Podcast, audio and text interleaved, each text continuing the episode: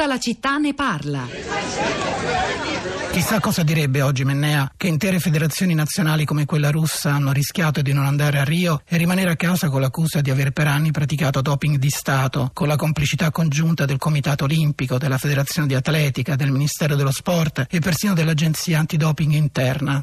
Se non fosse stato per l'incredibile impegno delle diplomazie internazionali che si intrecciano da sempre con gli interessi del Comitato Olimpico, avremmo assistito a qualcosa di tremendamente penalizzante per lo sport. Un ennesimo atto della propaganda illecita che, attraverso il doping sistematico, certe nazioni riescono a esercitare in virtù dei successi olimpici. Alcune settimane di trattative febbrili hanno riportato indietro le lancette dell'orologio. Sembrava di essere tornati ai tempi della DDR e dell'Unione Sovietica, di quando le piste si piegavano sotto la corsa brutale della cecoslovacca Jarmila Kratoshvilova, che detiene dall'83 il record degli 800. Ora che gente come Novak Djokovic si fa lettini d'ossigeno finissimo, stendendosi una ventina di minuti al giorno in una capsula pressurizzata, una specie di astronave che nebulizza l'acido lattico e fa passare la stanchezza. Adesso che nel ciclismo, dopo che i continui scandali hanno abbattuto quasi tutti i campioni come barattoli del tirassegno di un Luna Park, si è addirittura passati a dopare pure le biciclette, occultandoci dentro persino un motorino.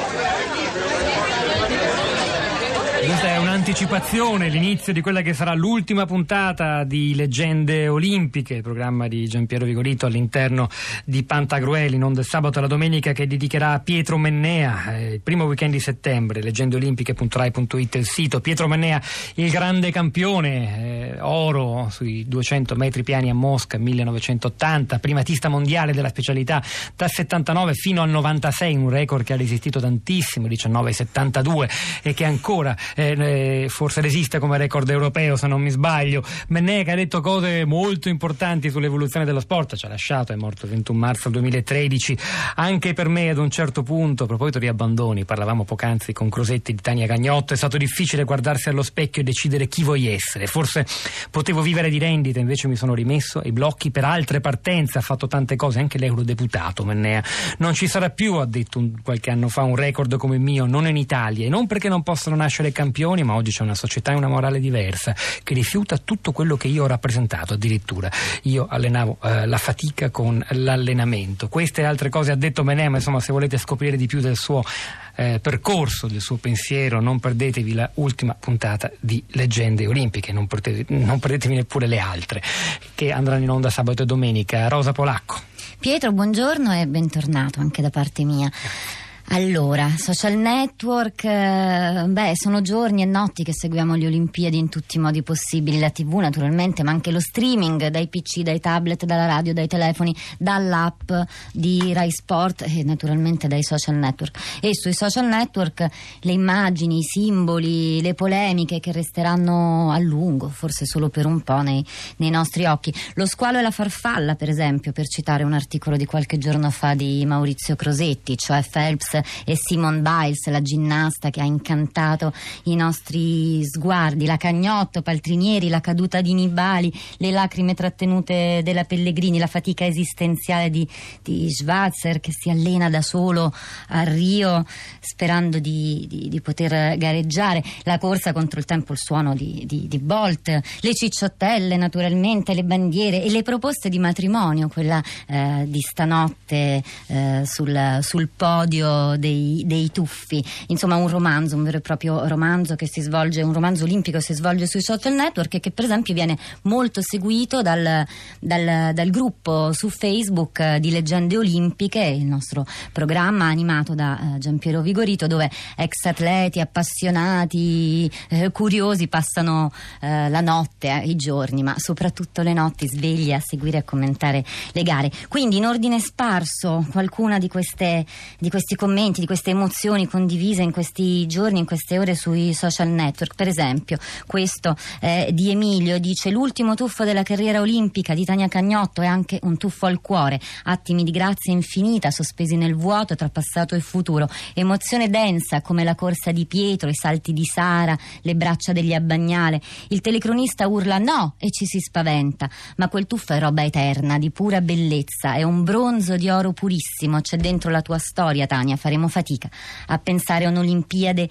senza di te. Tanta fatica, standing ovation e grazie per averci fatto volare con te. Eh, poi ci sono le battute naturalmente. Davide scrive le medaglie italiane a Rio arrivano da tiri con arco, archibugi, judo e spade, insomma, in caso di guerra punica siamo imbattibili. Eh, poi, beh Alessandro, con tutti questi presupposti come si può ancora pensare che questi eventi siano veicolo di valori? Gli eventi sportivi sono intrattenimento per ricchi annoiati, pagato da poveracci.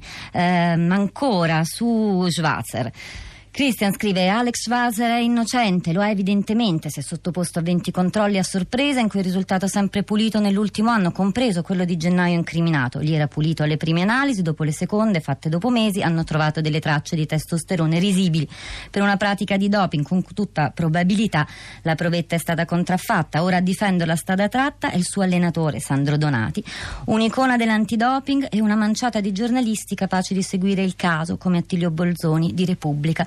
Quel che sembra paradossale è che nessuna istituzione dello sport provi a esprimersi in maniera chiara su un caso così clamoroso di contraffazione delle prove. Schwarzer di fatto è lasciato solo e Donati con lui e naturalmente questo, eh, la discussione intorno a questo caso è stata amplissima e continuerà penso ancora molto a lungo. Un'altra immagine, quella che propone Paolo, dice la Corea del Sud e la Corea del Nord si uniscono in un autoscatto che ha fatto il giro del mondo in nome della pace. Poi però il regime nordcoreano ha requisito i 31 telefonini della, della, del grande sponsor sì, sudcoreano delle Olimpiadi. Mm. Eh, insomma, vabbè, come sempre, sono inevitabili riflessi della politica sul, sulle Olimpiadi. Allora, c'è un'ascoltatrice collegata con noi che è Clelia, buongiorno.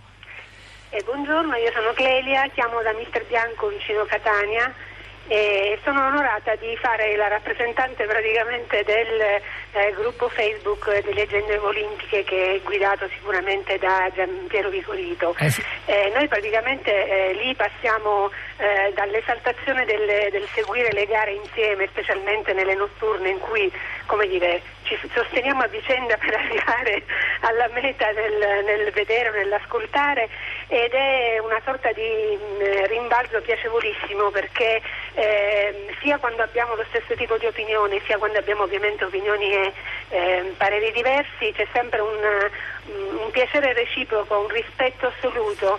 Eh, per esempio stanotte racconto l'ultima, eh, abbiamo seguito anche se non in moltissimi mh, una cosa che è mh, un'impresa vera, nel senso il eh, ragazzo sudafricano che ha vinto i 400 metri eh, è andato oltre ogni dire, possibile aspettativa eh, visiva, nel senso che seguire quella gara è stato una, una, un tonfo che è impossibile da dimenticare, come, ci, come ci, ricorderemo di eh, Tania Cagnotto di ieri sera, commentata anche lei eh, insieme seguendo la televisione e eh, eh, scrivendo velocemente con tutti gli errori possibili eh, sul, al computer o, nel, o al telefonino.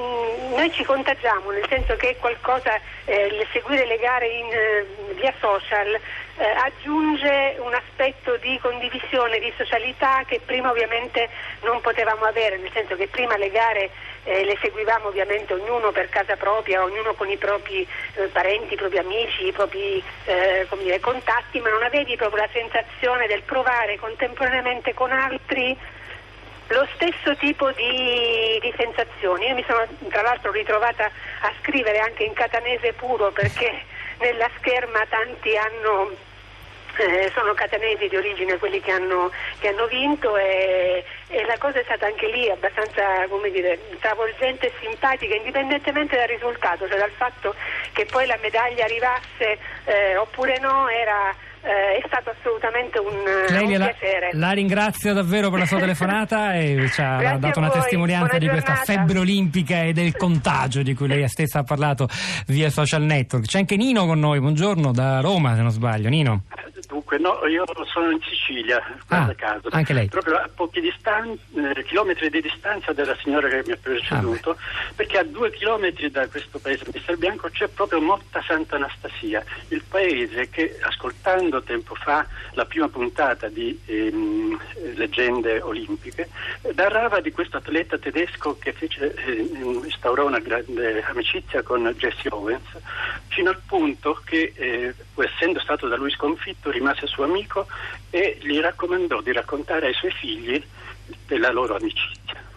Io mi sono riproposto di andare anche a piedi, se fosse necessario, a questo paese che è a un 15 km dal mio, perché non ho la macchina, per trovare la tomba di questo Longo, eh, pupillo del Führer, che nonostante la sconfitta coltivò l'amicizia con questo atleta nero. Nino, la ringrazio perché ci ha consentito di ritornare a quell'episodio straordinario che ci ha raccontato Luca Pelosi in apertura di trasmissione. Per chi non l'avesse sentito, la voce di Pelosi e degli altri ospiti intervenuti saranno disponibili tra poco in podcast e anche sulla città di radio3.blog.rai.it. Grazie Nino, Rosa. Allora, ancora sui social network con Gabriella che dice a volte spicco il volo dentro l'immagine, mi libro con la vertigine che ride, guizzo, disegno, geometrie nell'aria e ritorno sulla terra per ricordarmi che sono qui, seduta sul divano. Grazie atleti. E poi ancora Nibali, un grande campione, anche una caduta fa parte della storia dello sport, è questo che lo sport ci deve insegnare. Gianluca su Bolt. Bolt è un mostro umano che vola con i piedi a terra, a cui non importa di fare un record, ma solo di stare almeno un metro avanti agli altri. Non c'è molto tempo, ma riusciamo a ascoltare anche la voce di Carla. Buongiorno. Ah, buongiorno. In breve, se può, Carla, davvero.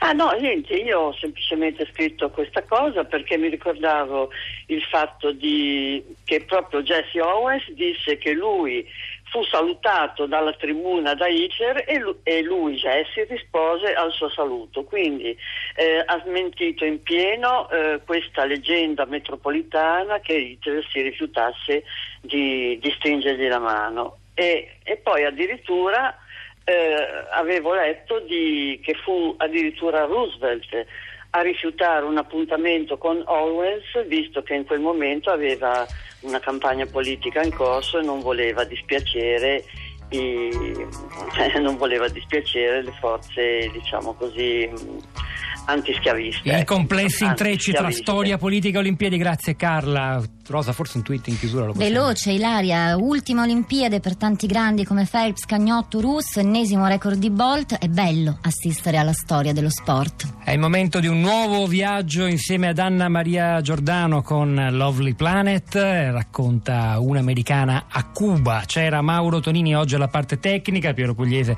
alla regia, Pietro del Soldai Rosa Polacco a questi microfoni, al di là del vetro Cristina Faloci. Vi salutano insieme alla curatrice Cristiana Castellotti e a Florinda Fiamma. Ci risentiamo domani mattina alle 10.